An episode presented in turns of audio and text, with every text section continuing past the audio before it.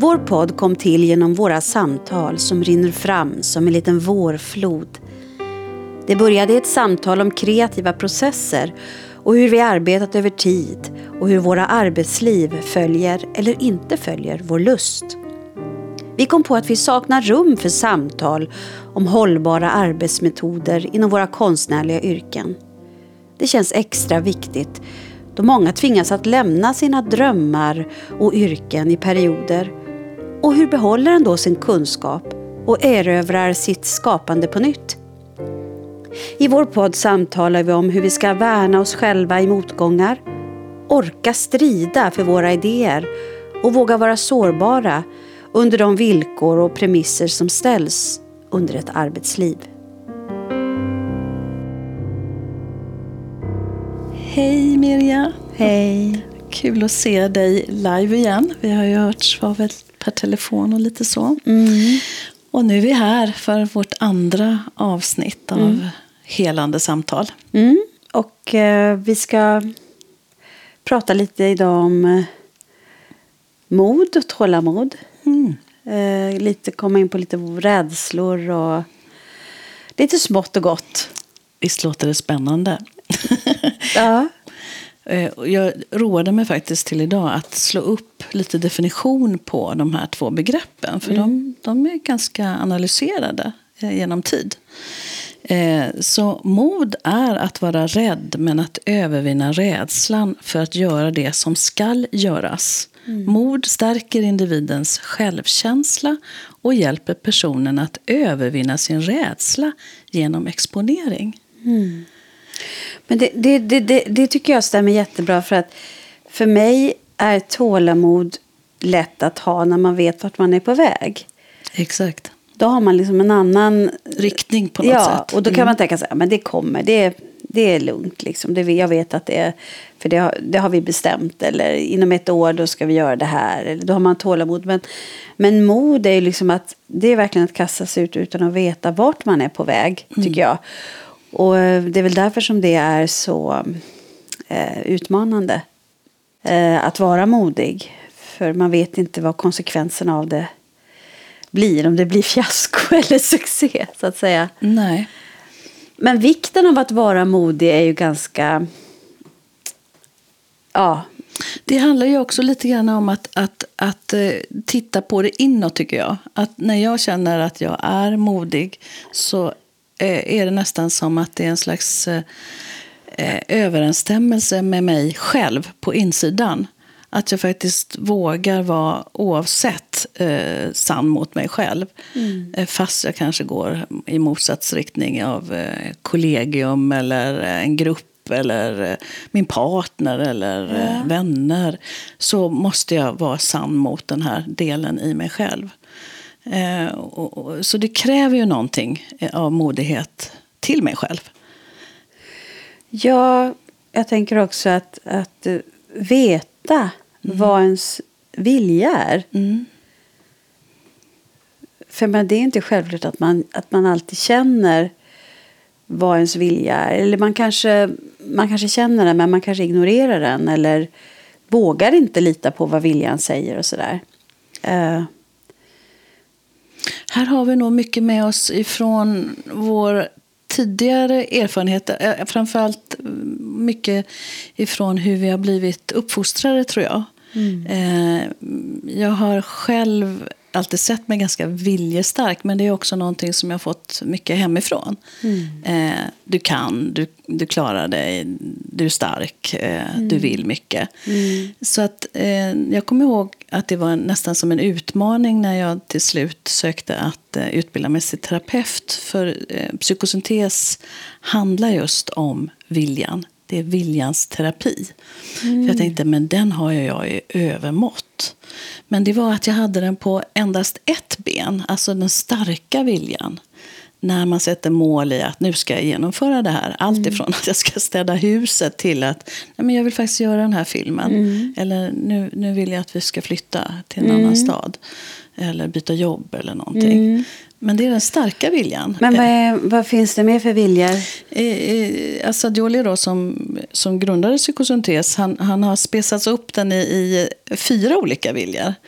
Så efter, eller efter, den starka viljan på skuggsidan är att jag faktiskt blir en riktig bulldozer. Jag kan köra över andra och jag kan köra över mig själv. Det är oftast där utmattning och eh, utbrändhet ligger. Eh, men när den används rent, den starka viljan, så kan jag sätta längre mål för mig själv och andra också för den delen. Eh, och genomföra, att mm. det blir någonting av det. Den goda viljan, eller den kärleksfulla viljan, är att jag vill gott. Jag vill väl. Och när man vill det på den rena sidan så ger jag det. Mm. Jag vill Mirja väl och jag har inga kredit och debit på dig. Du Nej. behöver inte betala tillbaka mig på något sätt. Nej. Var snällare eller ge mig en smörgås eller vad det nu är. Utan det, den är ren. Mm. Men på skuggsidan ligger den i att jag har otroligt mycket krav och förväntningar. Mm. Jag är jättesnäll men du ska banne mig veta att du har en du skuld till mig. Du ska leverera. ja, och det gör man ju väldigt lätt till sina barn. Att jag som ställde upp för dig under ja. alla år, nu ja. är du taskig mot mig som ja. äldre mamma eller vad det nu är. Men jag och, tänker, ja. och den är också väldigt manipulerande. Alltså när, när det finns manipulation i fältet, mm. då är det oftast, nej men vi vill ju dig så väl, men det finns alltid någonting annat i det där. Mm. Och den tredje är eh, då eh, den förtjänstfulla viljan, eller skillful wills. Att jag använder det jag redan vet, mina erfarenheter, på rätt sätt. Alltså jag gör ett effektivt arbete med minsta möjliga ansträngning. Eh, och det innebär att jag inte överarbetar eller hänger kvar på jobbet 20 timmar till eller eh, måste älta någonting, utan jag använder mina gåvor. Och när de här tre viljorna är i samklang, när jag tar, svarar an till dem mm. och de behoven som mm. där är, då kan någonting annat hända. Det är då mm. jag ofta känner liksom, flyt eller glädje mm. eller mm. vad lätt det blev plötsligt allting. Mm. Motståndet är liksom borta. Men då har jag gjort ett jäkla arbete med mig själv innan. Ja, jag förstår. Mm. Men det finns ju mycket krav idag på eh, autenticitet och vad ska jag säga, inte renhet men, men att man ska ha man ska veta mycket om sig själv. Man ska mm. veta, och det, ibland så kan jag känna att eh, de där kraven kan ställa sig i vägen för, för ens vilja. Därför att det, det, det är också så här, det är värderingar, det är precis som du säger att familjen kan tycka en sak eller samhället eller normen eller någonting. Mm. Eh, och att våga lyssna in den viljan. Eh, alltså, den egna viljan? Ja. Inte någon mm. annans vilja. Nej, men också det här motsägelsefulla som någon sa till mig. Att det som känns fel i början kan vara rätt. Mm. Intressant det där. Eh, alltså ens, ens vilja. Man vill någonting men det är väldigt svårt. Och det, det kan ändå bli väldigt bra i slutändan. Är det någonting specifikt du tänkte på när du säger ja, så här? Ja, alltså, jo, det var ju att jag valde att eh, lämna Stockholm när, jag, när min karriär började flyta där. Mm. Därför att jag kände att med mitt andra barn ville jag inte göra samma resa. Alltså jag ville inte vara en så hårt arbetande mamma på samma sätt som jag hade varit med mitt första barn. Den erfarenheten hade jag gjort och jag tyckte inte att den kändes... Jag ville inte göra på samma sätt. Så då, då klev jag liksom, ja, klev av det lite grann och ville vara med med mitt barn då, som jag hade, som jag hade liksom kämpat väldigt många år för att få.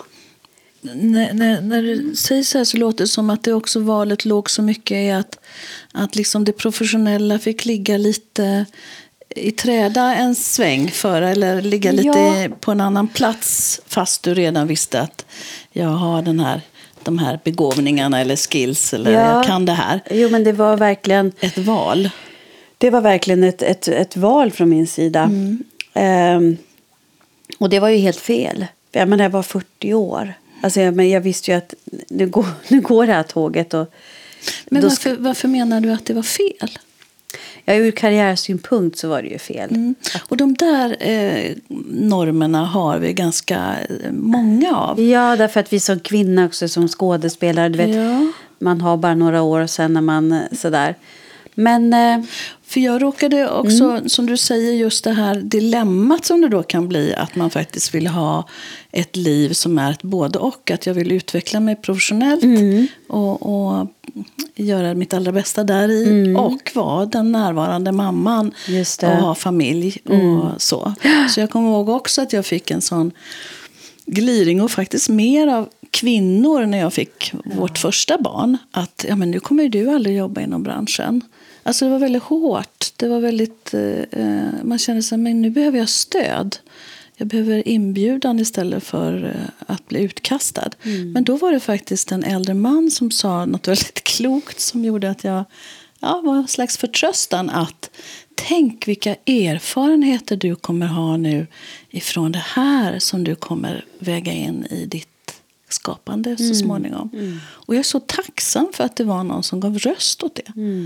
Inte som var då nära vänner och familj, mm. utan någon som var utifrån, som mm. kom ifrån det professionella. Mm. Eh, för att jag hade börjat trampa in på den där konsensus eller normen att så här ska det se ut. Och det tycker jag är ett dilemma fortfarande att vi eh, kvinnor då som har den här mera biologiska klockan att vi kan skaffa barn under en viss period. Mm. Eh, får de motstånden på det sätt. Mm. Och det har jag nog varit väldigt modigt i och tagit många strider runt. Mm.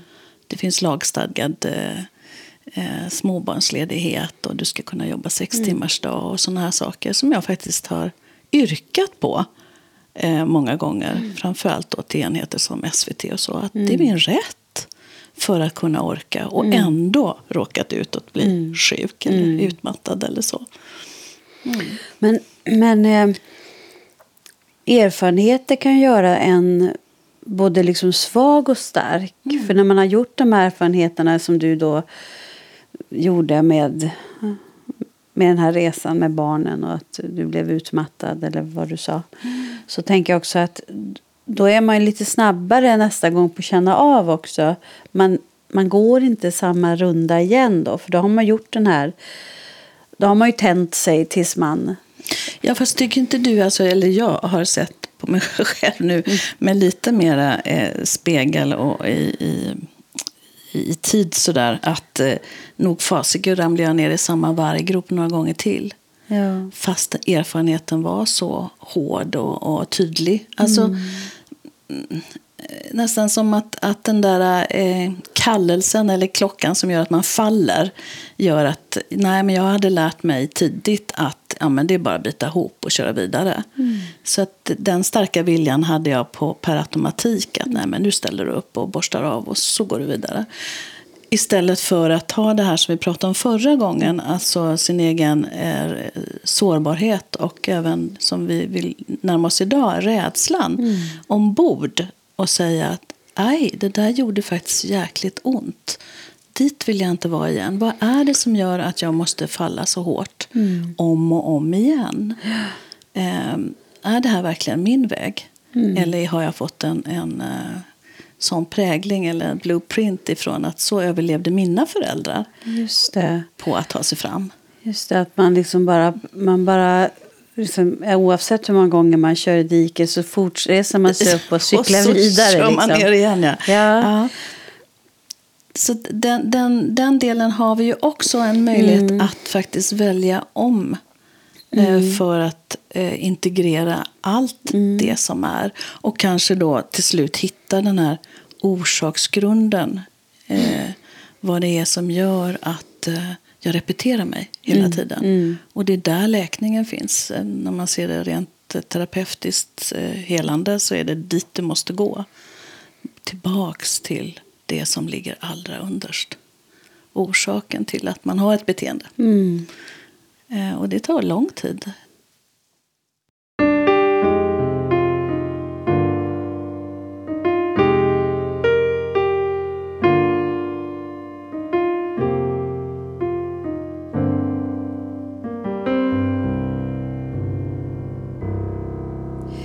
Jag skulle, jag skulle gärna vilja veta det. Vad det är som gör att man byter strategier eller, eller har vissa strategier för att klara av saker. Ja. Eh, men idag tycker jag att jag kan vara bättre på att välja strategi. Mm. Jag tycker inte att jag är offer för en strategi längre. Eh, ibland kan jag, kan jag välja en strategi som kan kännas ganska barnslig eller fel i andra människor eller egoistisk eller sådär. Eh, också för att, för att jag ska orka. Alltså det här att sätta gränser för sig själv kan ju vara lite provocerande mot, mot människor. Att man sätter en gräns och säger nej men det här är vad jag klarar av. Tror inte att det är någonting som man har mm. faktiskt lärt sig att det ska vara provocerande? Eller att det är... Eh, alltså, världen skulle se bra mycket annorlunda ut om, om vi skulle våga eh, och vara modiga och säga det här behöver jag. Ja. Eller det här vill jag. Mm. Eh, det här känner jag. Ja. I ett tidigt steg. Ja. Eh, för då visar vi oss själva istället för att vi trasslar in oss och tror att den andra ja. skall, eh, har andra behov än vad jag har just nu. I mitt fall var det i alla fall så väldigt mycket. Och det tror jag att jag kan se många är tränade på. Att det viktiga är att du skannrar av vad den andra behöver i första rum. Och så tappar man sig själv. Precis. i sin egen riktning. Liksom. Eller nu vill jag faktiskt eh, vara ärlig mot mig själv. Eller mm. autentisk eller sann. Mm. Eller vad vi ska kalla det. Vara i mig. Och det uppskattas oftast. Mm. Vi är rädda för att visa oss. Mm. Eh, på något sätt. I det. Eller att ta plats. Ja. Och det tror jag är lika mycket på, på våra yrkessituationer. Eh, där har jag utvecklat, där kan man ju kalla det metoder eller eh, mm. eh, det här är ett bra workflow för mig. Eller mm. där har mm. man bättre benämningar. Men om vi var lika aktsamma om det i det mest privata. Mm. Eh, på hemmafront eller bland vänner eller mm. så. Så mm. skulle det hända väldigt mycket i relationen. Förra gången i helande samtal i vår podd så pratade vi um, en del om um, tiden som är. Och jag, jag har tänkt ännu mer på det. Mm. Hur, jag på, hur jag blivit påverkad av, um, av det här, uh, pandemin. och såklart även att det avspeglar sig hemma. För vi lever lite så här, ja, pensionärsliv, om man ska säga. Man, man, man, ja, men vi har ju helt klart dragit ner på massa saker. Mm. Eh, och eh, mycket socialt liv och, och ja, det är inte med samma glädje längre som man tänker att man ska ha en middag. Eller man, man, man, Begränsar? Eller ja, det... ja, absolut. Mm. absolut att det, och då tänkte jag också på det inför nationaldagen. Att eh, jag tyckte det var rätt fint för jag såg att eh, några hade gjort ett program runt själens obotliga ensamhet och så. Mm. Och det tycker jag har varit min... Eh, så här, att jag har känt en, en, liksom en väldig kontakt med, med ensamhet under den här perioden. Eh, på ett sätt som har varit som varit lite så här väck, att jag har väckts upp ur, ja. Därför att jag tror att när man har mycket socialt via sociala medier och sådär under den här perioden också, men även i vanliga fall, men att, att jag fått syn på att behovet av andra människor är så stort. Mm.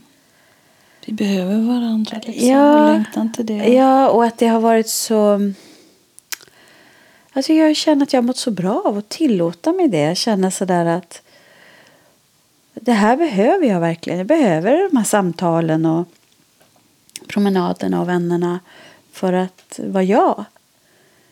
Men kommer du också i den där ensamheten? Du, du, du nämnde att det handlar lite om, om själen. Eller du hade mm. hört någonting som eh, mm. kopplade till det. Finns det andra värden i den där ensamheten? Än den här längtan och insikten av att man behöver sina nära och kära? Ja, alltså det är ju någonting som är spännande för man, man hittar ett rum. Alltså i sig själv tycker jag. Som är... Eh, ja... Som jag inte har liksom känt på väldigt många år. Alltså sådär. Eh, som jag tycker är väldigt skönt att vara i kontakt med igen. Mm. Ehm, som gör att jag hinner med. Jag hinner med. Jag hinner med att, att lyssna. Jag hinner med att se. Så det är goda saker som man kan Mm. hitta där också. Absolut. Och, och det här, det här, den här delen, jag tror att jag också vaknade runt lite sent av det där, men att, att det är sån skillnad på egot i oss. Det som är, har den här starka viljan mera. Som behöver utmaning, som behöver bekräftelse, som behöver liksom synas.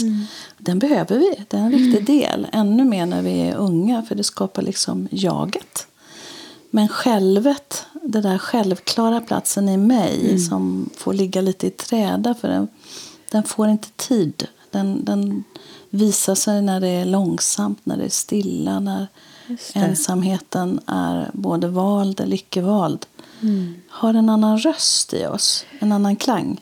Ja. Eh, och om vi kan, kan nära den lite mera. eh, Det är, det är en bristvara tror jag idag. Som jag tror kan- hoppfullt många får kontakt i. I just den här begränsningen av att vara igång så mycket. Ehm, för den behöver tystnad. Eh, och den är väldigt viktig för att vi ska få vara de vi är. Den andra är mer vad vi gör. Mm. Egot behöver alltid göra saker. Jag tänkte jag skulle läsa en dikt nu. Mm. Den heter Arvet och den är skriven av Bruno K. Öijer. Jag önskar att allt var annorlunda. Jag önskar att min syn på världen kunde förvandlas till ett vackert, ömtåligt föremål i mina händer. Som något gjort av glas, tunnare än luft. Och när jag ställer det ifrån mig kastar ingen skugga. Jag önskar jag kunde glömma. Jag önskar att sorg och lidande inte fanns. Men sorg är sanning. Sorg är ett bevis på att du levt och funnits här. Sorg kan inte köpas eller säljas. Sorg kryper inte för någon.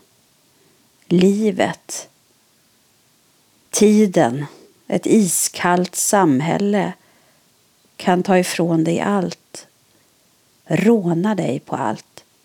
Men ingen kan stjäla dina upplevelser. Ingen kan ta dina minnen ifrån dig. Ingen kan råna dig på din sorg.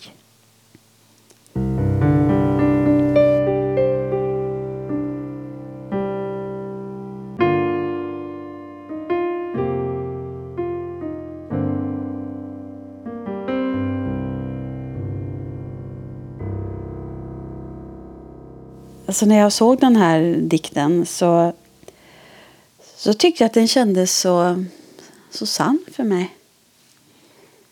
Så vad var det som gjorde att du, förutom att den känns sann för dig, fastnade så för dessa ord? Nej, men därför att jag känner att... Jag blir jätteberörd när jag pratar om det här nu.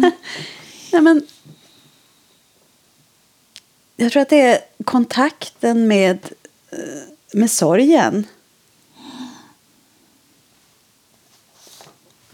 Den, den leder dig någonstans, ja. Liksom, Ja. Till, eh, Som bara är min. mm.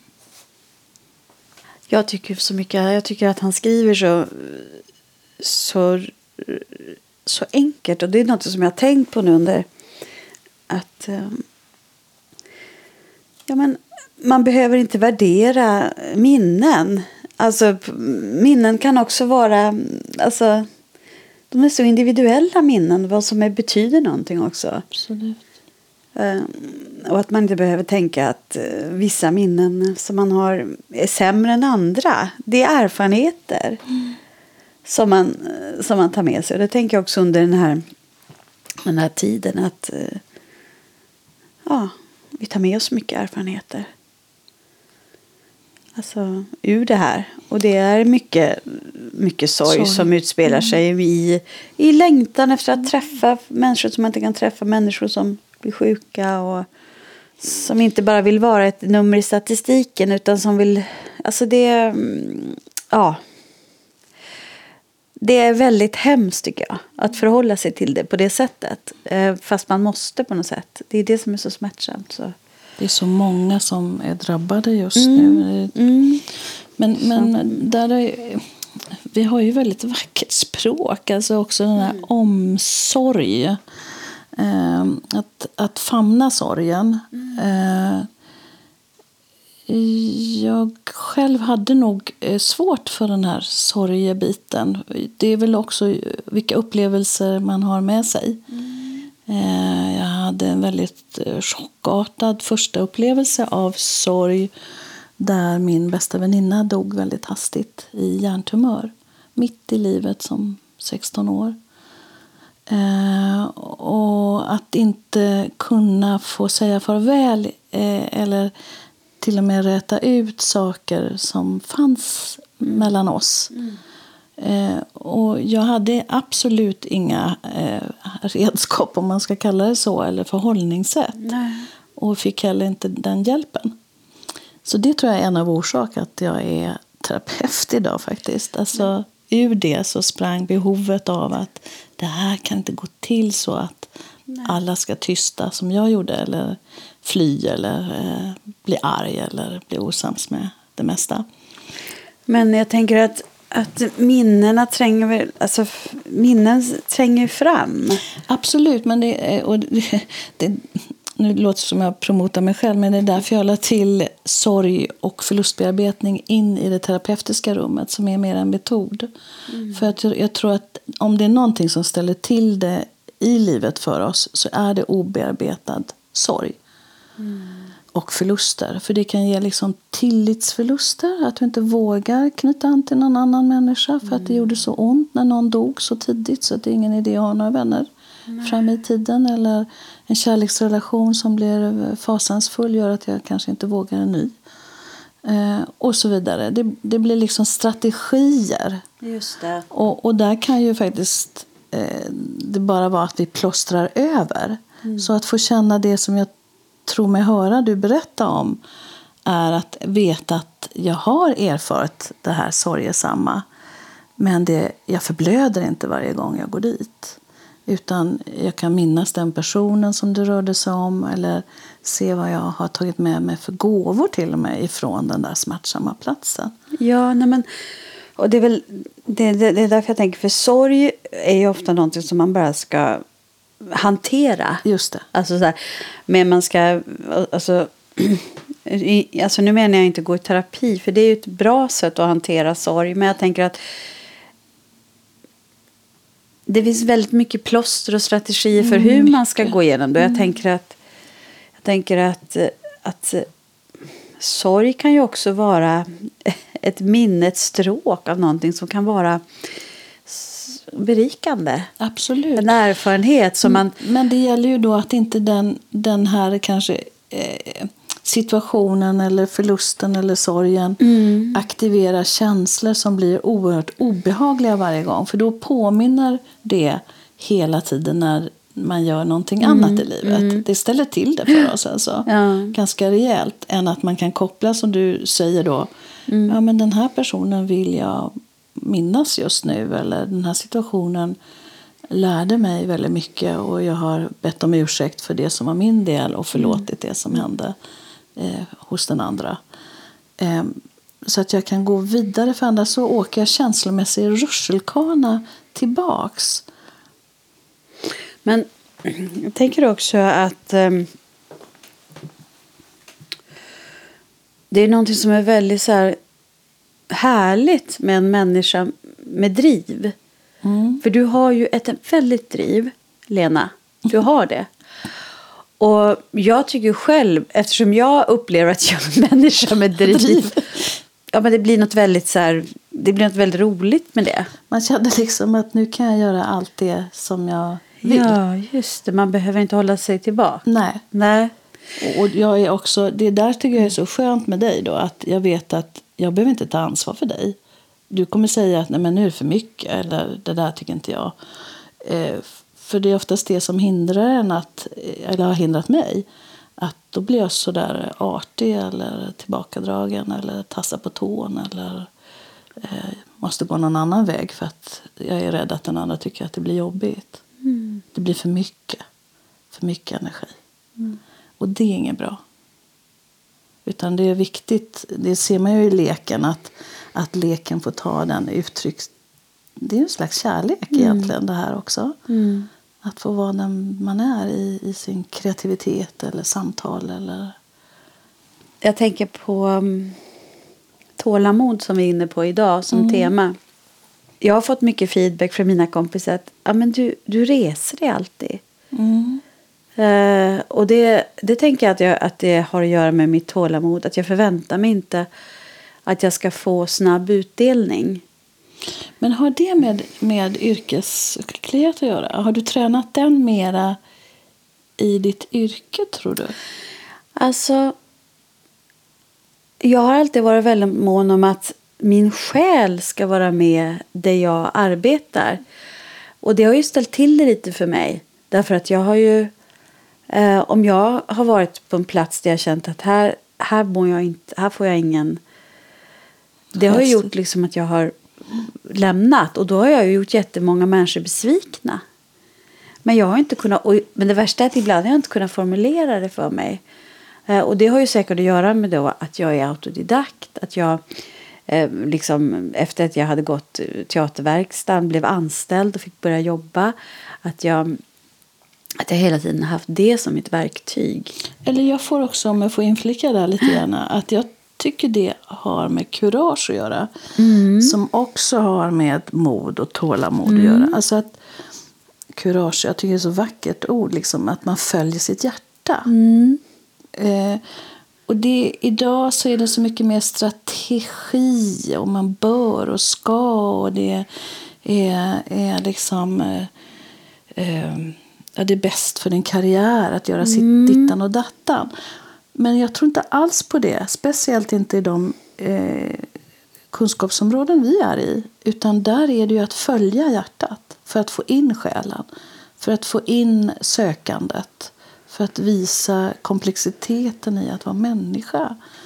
För det är mitt driv. liksom. Så att, Men det betyder ju inte att man har svar. nej, absolut inte. För, men för det kan ju ställa låta lite frågan. sådär som att man, alltså jag gör det här för jag vet precis vad det No, är. no. Utan det, det innehåller ju mycket tvivel. Ja. Alltså jag glömmer ju aldrig när jag, när jag satt där och hade bestämt mig för att eh, liksom lämna min, mitt eh, långtidskontrakt på en stadsteater och bestämde mig för att jag skulle börja plugga och läsa in gymnasiematten för att kunna söka till någon högre utbildning på satt liksom och, och, och liksom den ångesten. Jag satt med miniräknaren på Åsö Vasa Vux eller Åsö gymnasium där i Stockholm. Med, massa, med en lärare från Pakistan som hade blivit kickad från Volvo som var liksom alldeles för över. Som sa bara så här, aha du tror du är intelligent. Så fort man liksom svarar på en fråga. Aha du ska få Nobelpris. Han, liksom, han, han trodde hela tiden att, att han var så trött på oss för vi var så korkade. Och han, han var så över, han var så här, helt enkelt över Han var på fel plats i sin undervisning kanske. totalt. Men jag var liksom förvissad om att det här var något som jag var tvungen att göra för min egen skull. Jag ville visa att jag klarade av det. Jag ville inte känna mig korkad. Och så tänkte jag, jag vill inte känna mig korkad inför mina barn heller. Eh, jag vill, Och jag du vill, gjorde jag vill, det. Och du liksom tog det steget. Ja. Och efteråt, vad, vad, blev, vad blev det för erfarenhet eller utdelning för dig? Ja, nej, men sen, sen ledde det ju vidare. Sen spelade jag teater, men sen så sökte jag till den här projektledarutbildningen och gick den i två år.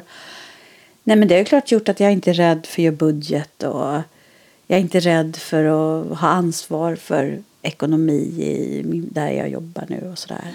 Mycket Så med. Så att, Ditt beslut eh, gav väldigt mycket tillbaks egentligen. Ja. Att, att ändå utsätta dig för den här...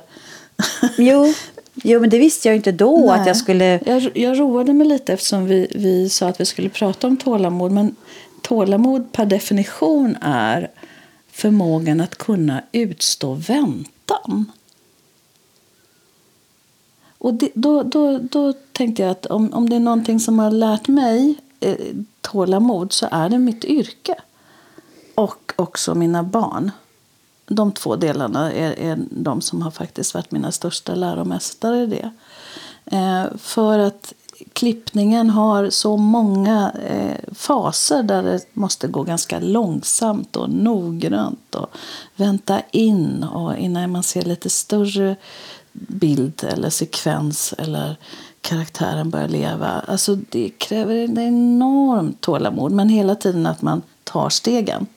Att man har modet att undersöka. Och det är inte min natur. Lite som vi pratade om den här energin som, som vi båda besitter kan också vara lite, ja men det här var inte roligt, nu kör jag något annat då. Ja. Då går jag en annan väg. Att jag inte har varit så uthållig alltid. Men i det är jag uthållig. Alltså när men, det gäller yrkesklippning Men vet du vad, det här är jättespännande. Ja. Därför jag tänker så här att här, det här är ju konstnärs, konstnären som du pratar om nu. Mm. För det är precis så här konstnären kommer ut, tror jag. Att det har ingenting att göra med det, det här rationella. Mm, mm. Jag tänker att det här icke-rationella som, som, som på något sätt blir då resultatet av att du... För även om klippning är väldigt... Eh, jag förstår, eller det lilla jag vet är liksom att det är ett lite så Sisyfos-arbete. Det kan gå bra i perioder så plötsligt så dör... Alltså, mm. Och då tänker jag så att ja, men det är kanske här som gör att du tycker det är så kul med klippningen. Att du får vara en annan i en annan rytm. Ja, alltså det är någon slags hatkärlek i det. Eh, för att eh, det är ju med konstnärliga eh, verk och det är väl därför jag har valt just klippning. Att det är där tillblivelsen kan bli färdig. Det är inte på idénivå, det är inte bara att det är härligt vid inspelningar utan det blir något som någon annan kan gå in och ta del av. Jag, jag, det, det, är någon princip i mig som alltid måste få det. det. Jag måste måla färdigt eller göra trädgården så som jag har bilden. Eller, ja. Men i klippningen så har jag ingen färdig bild från början utan ett inträdande i det här tålamodssökandet. Och då addera in, som vi har Måns Abrahamsson här, att plötsligt också få samarbeta med någon på ljud och musik eller regissörens impact. Det är då, då det blir en dans liksom, mm. i arbetet. Eh, så att eh, om jag säger tålamod nu så har jag suttit med ett projekt i fem år. Eller det har inspelats i fem år, jag har suttit med i tre år. Som har varit nästan som ett Sisyfos-arbete för det fanns heller inget manus. Men fantastiska möjligheter. Men det är ju som att leta efter en diamant i en höstack. Mm. Eh, och, och utifrån vad? Liksom, vad letar jag? Vilka glasögon har jag på mig överhuvudtaget? Och det har varit tålamodssökande. Mm. Och idag nu när den är färdig och mixad och gradad så är det en sån glädje. Ungefär som man möter sina mm. barn som vuxna. Oj, det blir mycket mer än vad jag kunde föreställa mig. Har jag varit med om det här eh, arbetet? För det är som bortblåst all, alla vedermödor och tålamodskrävande delar nu. Nu ska den bara få visas liksom. Häftigt. Häftigt är det. Mm. Men, men, och det gäller att inte glömma då sin, sin uthållighet och långsamhet och kanske så noggrannhet. Var lite tacksam för att man har gjort... Alltså man kanske också kan få ge sig lite cred för att man har hållit på i fem år. Men tänk Miriam hur, hur få processer i det konstnärliga fältet som har den, om nu tålamod betyder i sin grund, väntan på mm. att vi har kommit fram dit vi ska. Att det har faktiskt getts rättmätigt utrymme till att det blir det som det ska få mm. bli. Här har vi ju så mycket motstånd av allt möjligt. Jag kommer ihåg, jag jobbade som sufflös på en teater när jag var ung. Och det var en uppsättning som jag blev så otroligt berörd av. Så tänkte jag en dag ska jag göra den här själv och jag ska spela den här rollen tillsammans med någon som jag tycker mycket om. Och det, det, det handlar om Karin Månsdotters barn okay. och Erik XIVs barn och syskon som möts i ett möte. För de blev ju landsförvisade och fängslade i Finland och de blev ju åtskilda. Och hon var ju bara en frilla. Eh, och, ja, han blev ju mördad som du vet, med mm. och så. Men de här syskonen möttes på en ö i skärgården och tolv år senare så gjorde jag den här föreställningen. Själv själv. Jag fick ett stipendium. Jag la alla pengar där. Jag gjorde samarbete med, med skärgårdsbåtar och restaurang. Så jag spelade, vi spelade ute på en ö vid en fästning. Älvsborgs fästning. Tillsammans med Erik Stålberg som är en god vän. Och, eh, så vi gjorde liksom som ett... Eh, och det hade jag liksom gått och, det här hade jag bara gått och vad heter det, haft som en vision i min hjärna i 12 år. Ja, men här är väl tålamod om något. Ja, så att, eh, och jag har fortfarande sådana linjer i mig och tankar. Men det är inte lika, det är, det är inte lika enkelt längre. För nu, nu har man ju så mycket olika mm, saker som barn och, och allting som... Men, men säg, säg inte det. Alltså 12 år höll den här eh, idén liv och det blev någonting. För jag tror den stora frustrationen är när det inte får liksom födas och bli någonting. Att våga nära en idé och hålla den vid liv, även om det kanske det där fröet låg på träda många gånger på 12 år, som du höll den. Eh, så tror jag att det är precis så egentligen både vår utveckling som människa eh, och som konstnär föds, som du är inne på också, eller var inne på tidigare. Att eh, man har tittat i den positiva psykologin, hur vikten är att eh, ha de här målen. Att skriva sin egen historia in i framtid. För det är det, där drömmarna, vi kan säga att det är drömmar, men det är också en viljeakt. Att det som är jag har en riktning. Man kan kalla det kompass eller en silvertråd, men man slänger ut reven i alla fall. Det är dit jag vill i mitt liv och kärleksfullt går dit. Men det är samma sak med det här arbetet som jag håller på med på en ö. Igen en ö. Det är någonting med öar. Det är jättespännande. Det var en väninna sa till mig för säkert 20 år sedan. Du kommer bo på en ö och det kommer vara sådär. Kommer, vin, håret kommer riva dig och du kommer liksom, eller vinden kommer riva ditt hår och du kommer stå på en klippa. Och, och nu gör jag ju det. Verkligen. Ehm, och, eh, och det har också varit en intuition, in, in, att jag har gått på min intuition där. För jag tänkt så här, vad, vad är det som gör att jag liksom drar mig hit så där? Och att jag inte har formulerat det, men att jag har gått på känsla. För det är något som jag känner kan växa. Och det har ju växt. Alltså det har ju varit ett frö som har växt och växt. Och nu är det ju liksom en etablerad scen i Sverige. Ja, för du, har bo, du både producerar och... Du, berätta mer om Ja, det. men jag spelar ju där och jag, jag skriver och jag regisserar. Och det är ju som en liten teater som jag håller på med där. Men jag tänker att eh, det, var ju, det var ju inte min liksom, idé från början eller sådär. Men det var ju någonting som jag, som, som jag kände, här finns en väldig ande som jag, som jag kan skapa i. Och det var så viktigt för mig att det, var inte, det, var, det kom inifrån. Och det var inte någonting som... Jag hade en ganska låg profil där under många år. Bara gick dit och gjorde min grej. Men sen så väcktes den här. Och det, och det har inte varit under någon större ansträngning. Men, men det, är väl, det är väl kanske det här som jag tycker är svårast nu under corona.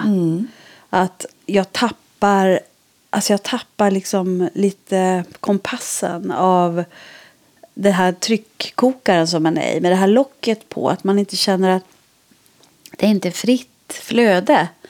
Men det kanske blir guld. Det kanske är alkemisten du pratar om.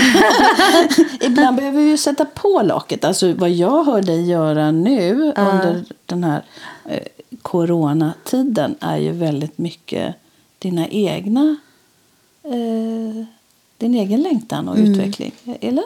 Jo. Du, du är väl på väg till många olika... Jo, jo, jo, det är sant. Det är sant att det är mycket. Men på ett nytt sätt som jag inte liksom riktigt har... Men, men kanske det är det som är det här att det blir nya, nya vägar. Och, och det kan man nog se. Alltså man pratar kanske i de här vanliga begreppen då. Innovation. Nu kommer vi behöva hitta andra sätt att kommunicera på. Plattformarna kommer bli annorlunda. Men det ska ju fyllas med någonting. Alltså, om vi nu pratar kultur och uttryck. Ja, ja. Vi måste liksom lära om kanske på något sätt. Och sen kanske det blir helt andra visningsfönster eller helt andra eh, möjligheter. Ja, Jag har någon märklig förhoppning om att det kan också bli eh, skillnad och, och bättre. För att vi måste tänka igenom, jaha, var det där andra sättet så bra då? Men Men, men jag tänkte ta, eh, Eh, jag promotar psykosyntesa, men för mig var det lite grann det här, den här som vi var inne på förut, det här med vilja att göra val i livet. Och eh, en del som gjorde att jag sökte då att utbilda mig just till psykosyntesterapeut, det var den, den här meningarna eh, som jag tänkte läsa för dig. Mm. Viljan är att vara sann mot sig själv. Det finns inget mer helande än att uttrycka sin sanning. Det är ett risktagande, för vi vet inte dess konsekvenser. Att göra sig sårbar är en viljeakt. Att öppna sitt hjärta är en viljeakt. Att ta ansvar för sina personliga behov är en viljeakt. Jag tycker det summerar lite vad vi har pratat om nu, tills nu, innan vi ska sen möta vår gäst eh, om en stund. Men för, för mig är de här tre nästan deviserna någonting som jag försöker eh, komma ihåg. Och glider jag fel i livet eller cyklar ner i diket så är det någon av dem som jag inte praktiserar. Det här tycker jag var lika fräscht som en försommardag som är nu, den här tiden. Att mm. höra de här orden kändes eh, jättefint. Jag tycker också att det känns som att i den här andan har ju vi vårt samtal, tycker jag, i en slags riktning att, att bli hel. Mm. Så det, det här får vi upprepa de här orden, tycker jag, i vår podd Helande samtal. Mm. Ja, men det, den upprepar jag sen, sen eh, Ja, hur många år sedan är det? Ja, 2000 eh, då jag började mm. min inre resa. Som, mm. som jag tycker fortfarande som eh, är, är den längsta resan. Att våga titta inåt. Eh, mm. Jag tycker det är spännande fortfarande. Det är som att färdas i både kontinenter och universum samtidigt. Mm. Mm. Är vi nöjda för nu? Lite äggmacka och mm. kaffe. Mm. Ladda om. Ladda om.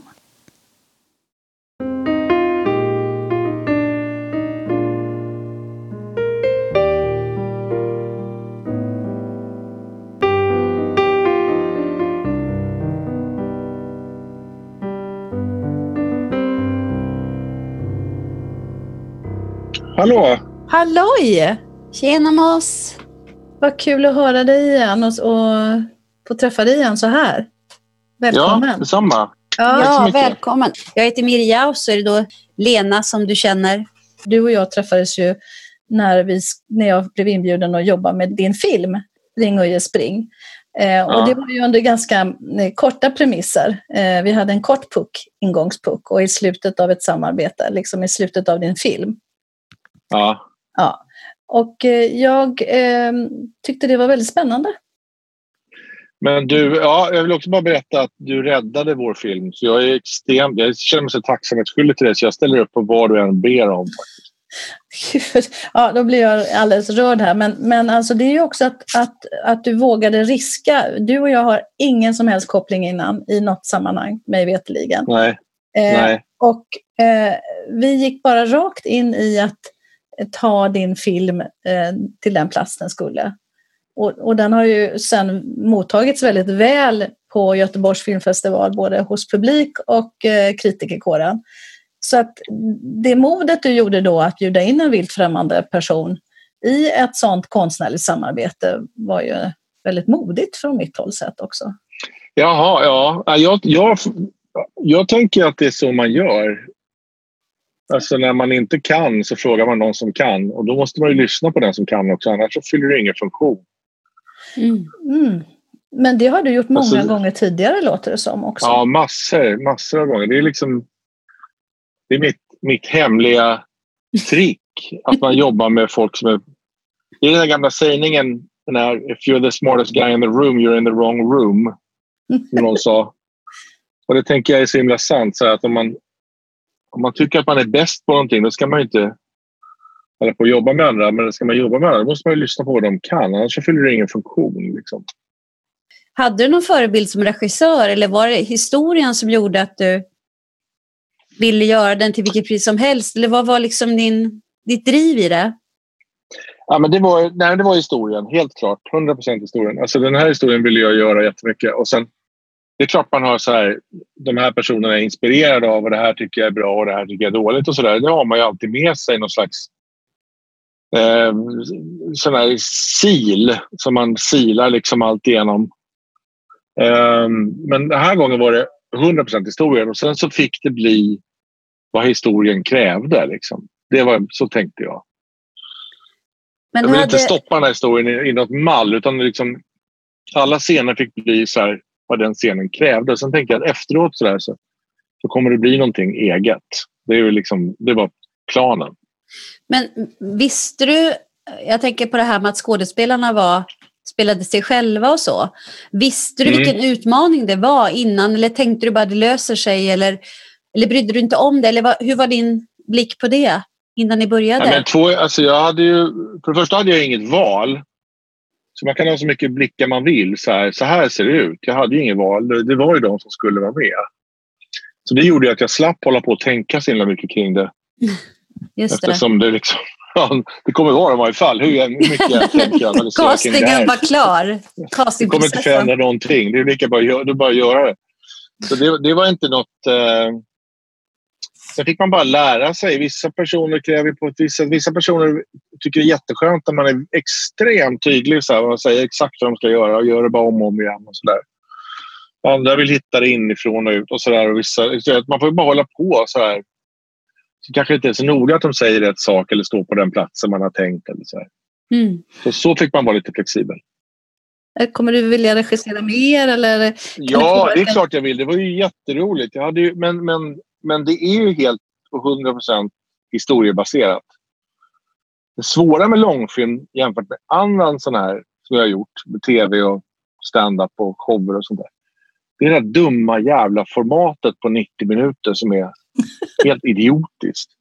Ja, men det är idiotiskt för att det är för långt och det är för kort. Det är liksom det är ingen bra tid. Och jag tror att det måste, måste haft något att göra med att så där många, mycket rullar gick det in på i en sån här rulle när man ja, transporterar. Det, här är Shines alltså, tid. men det, det, är verkligen ja. omförvandling nu för man, man hör Netflix har ju helt lagt av med de där slottarna. Och det, förut var det ju alltså utomlands, om man ville utomlands så var det ju för reklam och allt sånt där också.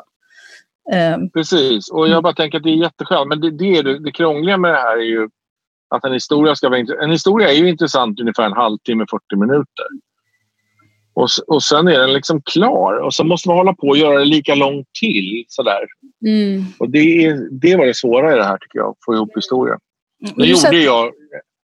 Jag, satt, jag klippte den väldigt kort den här med flit för att jag tänkte att gå emot det här att alla filmer ska vara tre och en halv timme långa.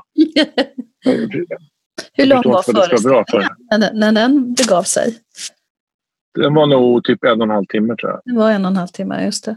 Mm. Alltså du är inne på något jätte som inte man riktigt kan formulera men även i, i klippning av, av filmer så är det en, något märkligt som händer där runt 40 minuter just.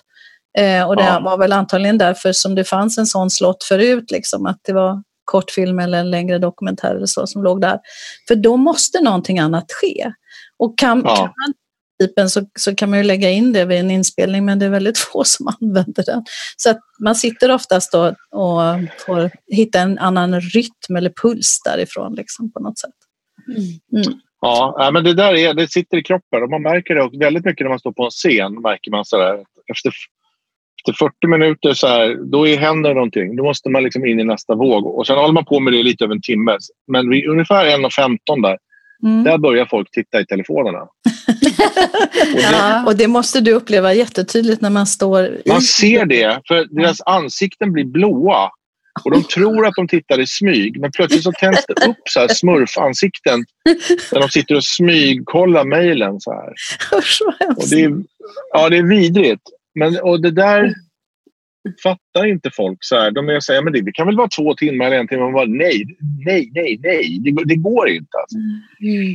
Mm. Så tappar man dem. Så att, uh, jag har med mig jättemycket där från standup för att mm. man, ska, ska, man ska vilja ha lite mer när det är klart. Då är det perfekt. Mm.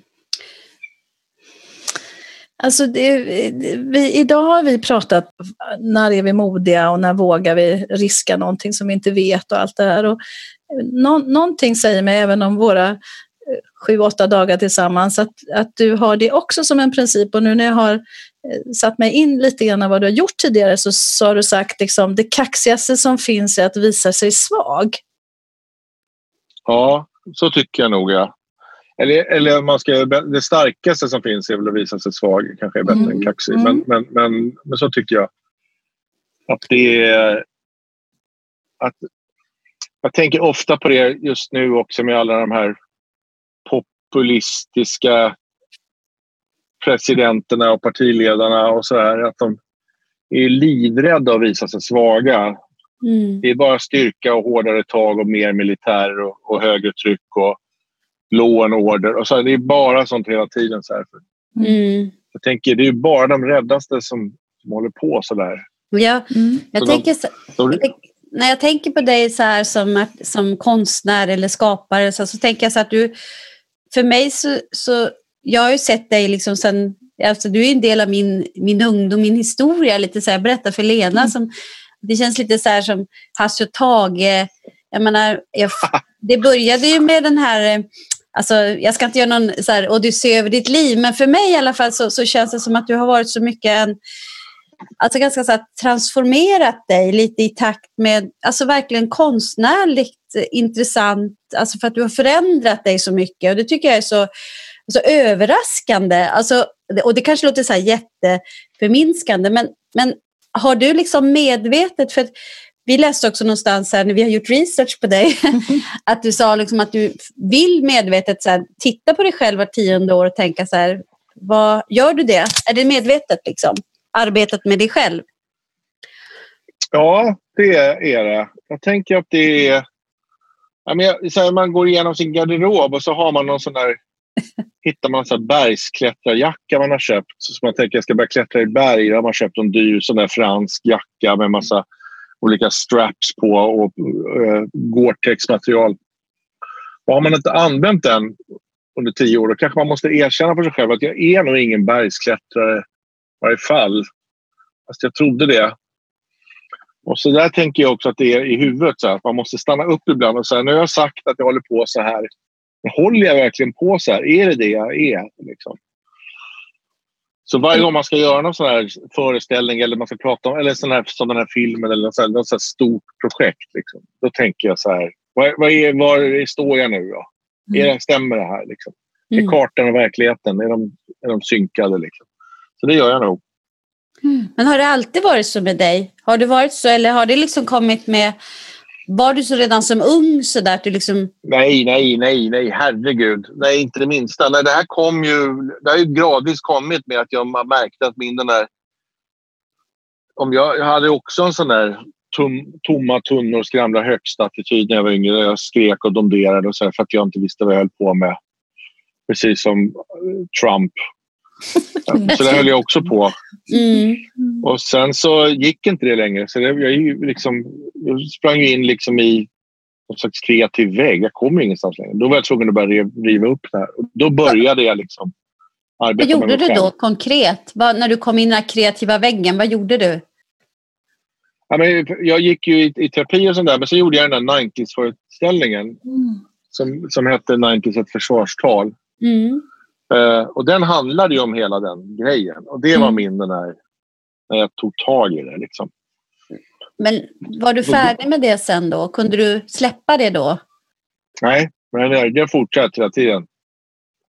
Det är jag också en väldigt bra... grejen alltså det här med ironiska tilltalet och allt det här. Släppte du det då? Medvetet? Ja, det släppte jag. Ja, det släppte jag. Ja, det gjorde ja. jag. Och vad, det, vad liksom... Det, alltså det...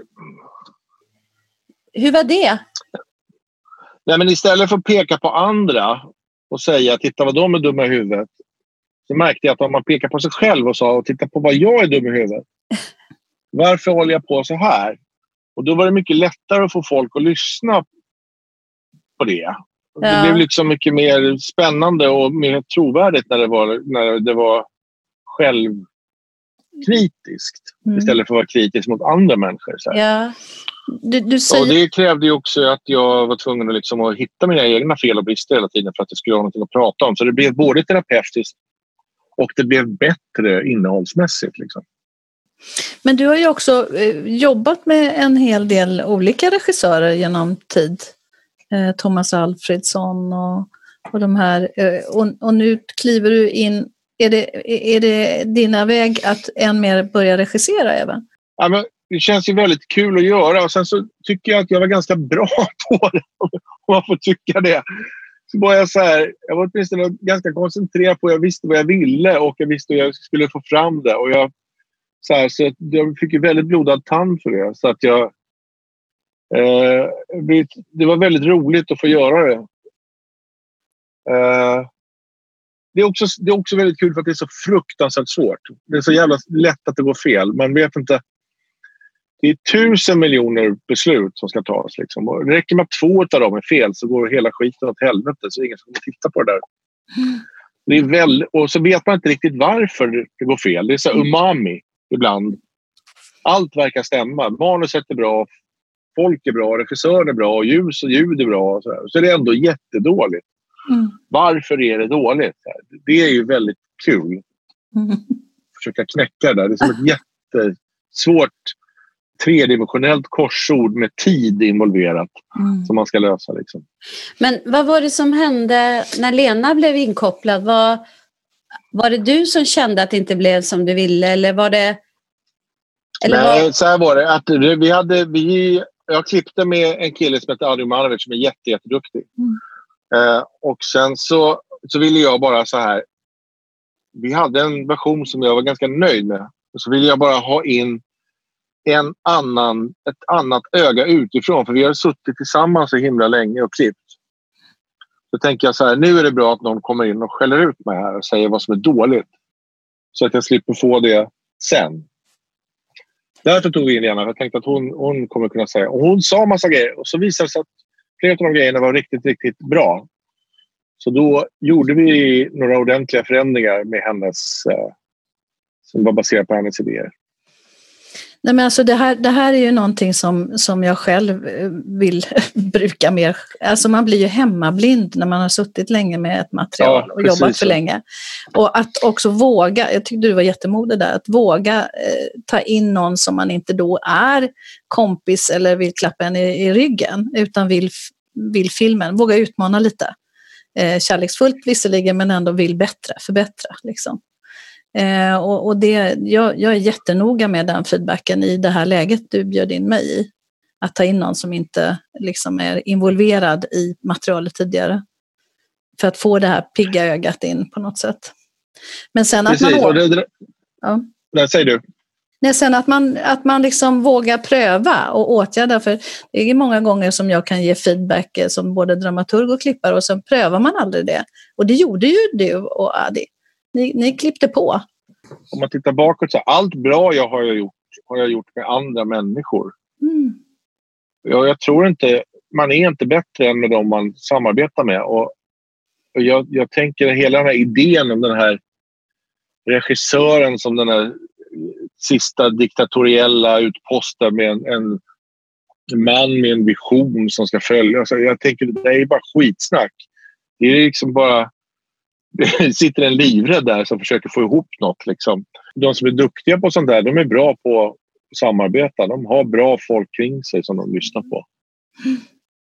Det blev ju en väldigt märklig ordning genom att corona kom och tog många premiärer men framförallt eh, Spring och spring här nu då. Så vad är, vad är det som sker nu?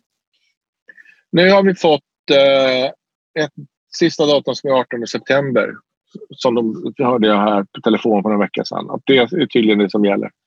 Att det ska gå upp då. Så får vi väl se. Vi vet ju inte eller om det är öppet då eller om det funkar om folk vill komma och sådär. Men mm. Det vore ju roligt att få visa den på bio lite. Den är ju tänkt som biofilm och det vore himla kul att få göra det och inte bara mm. släppa den på någon sån här plattform. Den passade verkligen att få uppleva tillsammans, det håller jag med om. Det är ja. mycket känslor i salongen.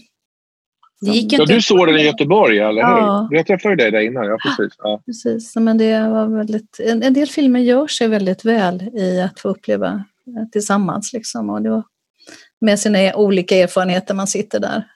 Både skratt och tårar.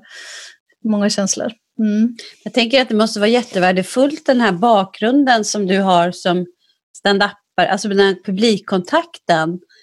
Att ha det självförtroendet till publiken, det här tilltalet.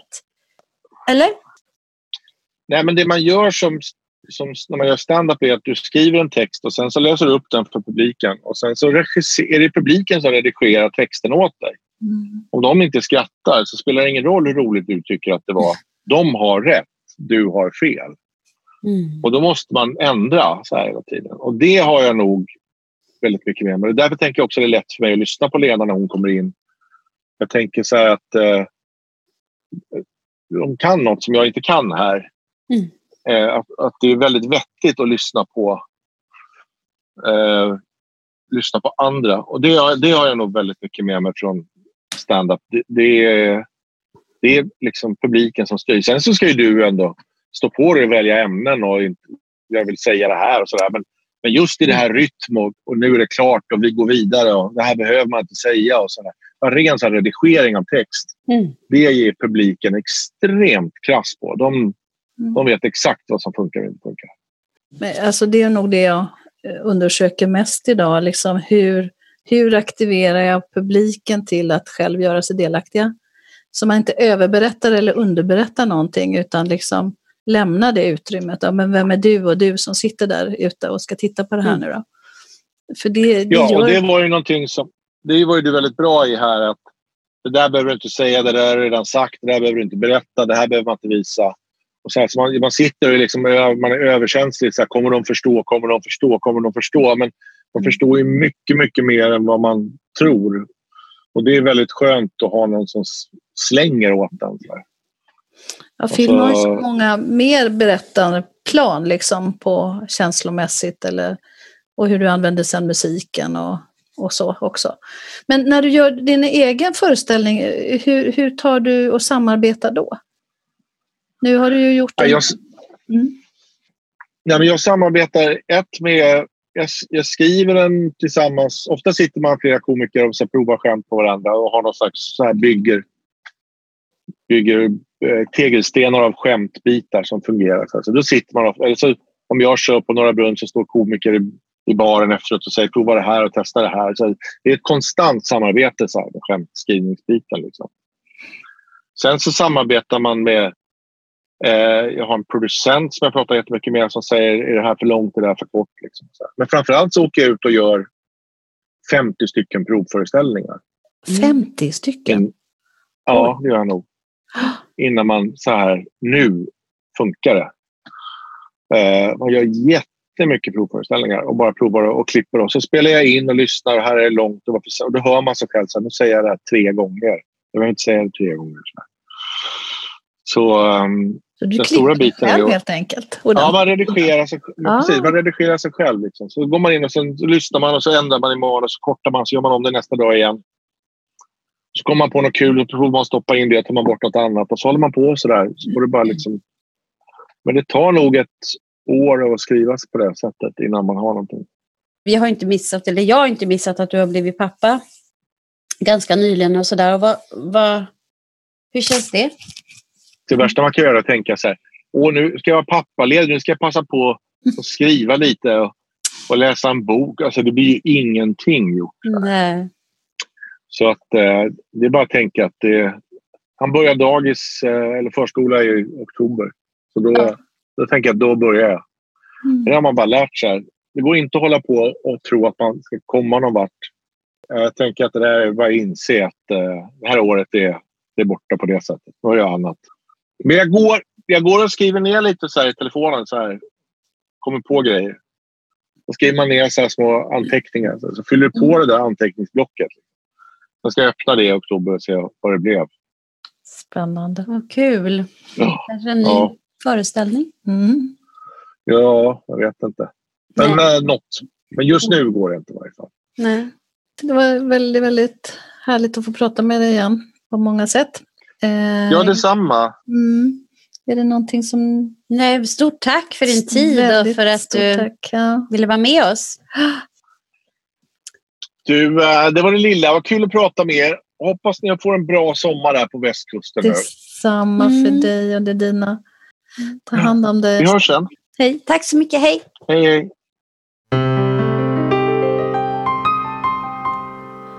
Nu lyser ängarna av sommarns alla blommor. Nu surrar bin och fåglar sjunger överallt. Nu lyser vinden genom trädens höga kronor. Men i min trädgård är det visset mörkt och kallt. Här är det risigt, förvuxet fult och snårigt och lika hopplöst grått och trist som i mitt bröst. Där ute doftar det av sommarns alla dofter. Där är det sommar, men här inne är det höst. Jag levde lycklig här dig och mina katter. Ett liv i synd och utan omsorg att bli frälst. Försonad med min karaktär, för jag har aldrig förmått att säga nej till någonting som helst och aldrig nekat mig det ena eller andra och levat livet tills jag krossades en dag. Det började med att du bedrog mig med en annan en som du sa var mycket finare än jag. Vårt gräl tog veckor, ropen blandades med gråten. Jag blev grundligt jämförd med din fina vän. Tills du bekände att hon givit dig på båten. Då blev det dödstyst här i trädgården igen. Ifrån den stunden var den kvinnan dubbelt hatad. Hon hade lekt med dig, med oss, ett litet slag. Och ja, jag kände det som även jag var ratad. Jag ville slåss men gick mot mitt livs nederlag. Jag hade hammaren beredd under min kappa när hon kom ut i sidensjal och sa God dag. Kom in och slå dig ner en stund så får vi prata. Jag bara stammade, nu minns jag inte vad. Och jag blev bjuden konjak och på cigariller och kunde inte få mig till att säga nej. Och när vi skildes var vi bästisar och bundis. Och jag tog saker som du glömt med hem till dig. Jag går omkring i mitt Pompeji bland ruiner. Jag trampar runt i resterna utav vårt liv. Men du ska aldrig ge mig pikar om sekiner. Och aldrig ska du bli en annans tids fördriv.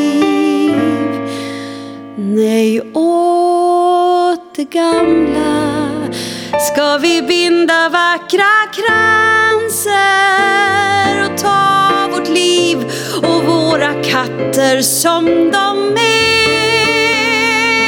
För trots all kärleksbrist och trasighet och fransar dig ska jag älska livet ut dig har jag kär.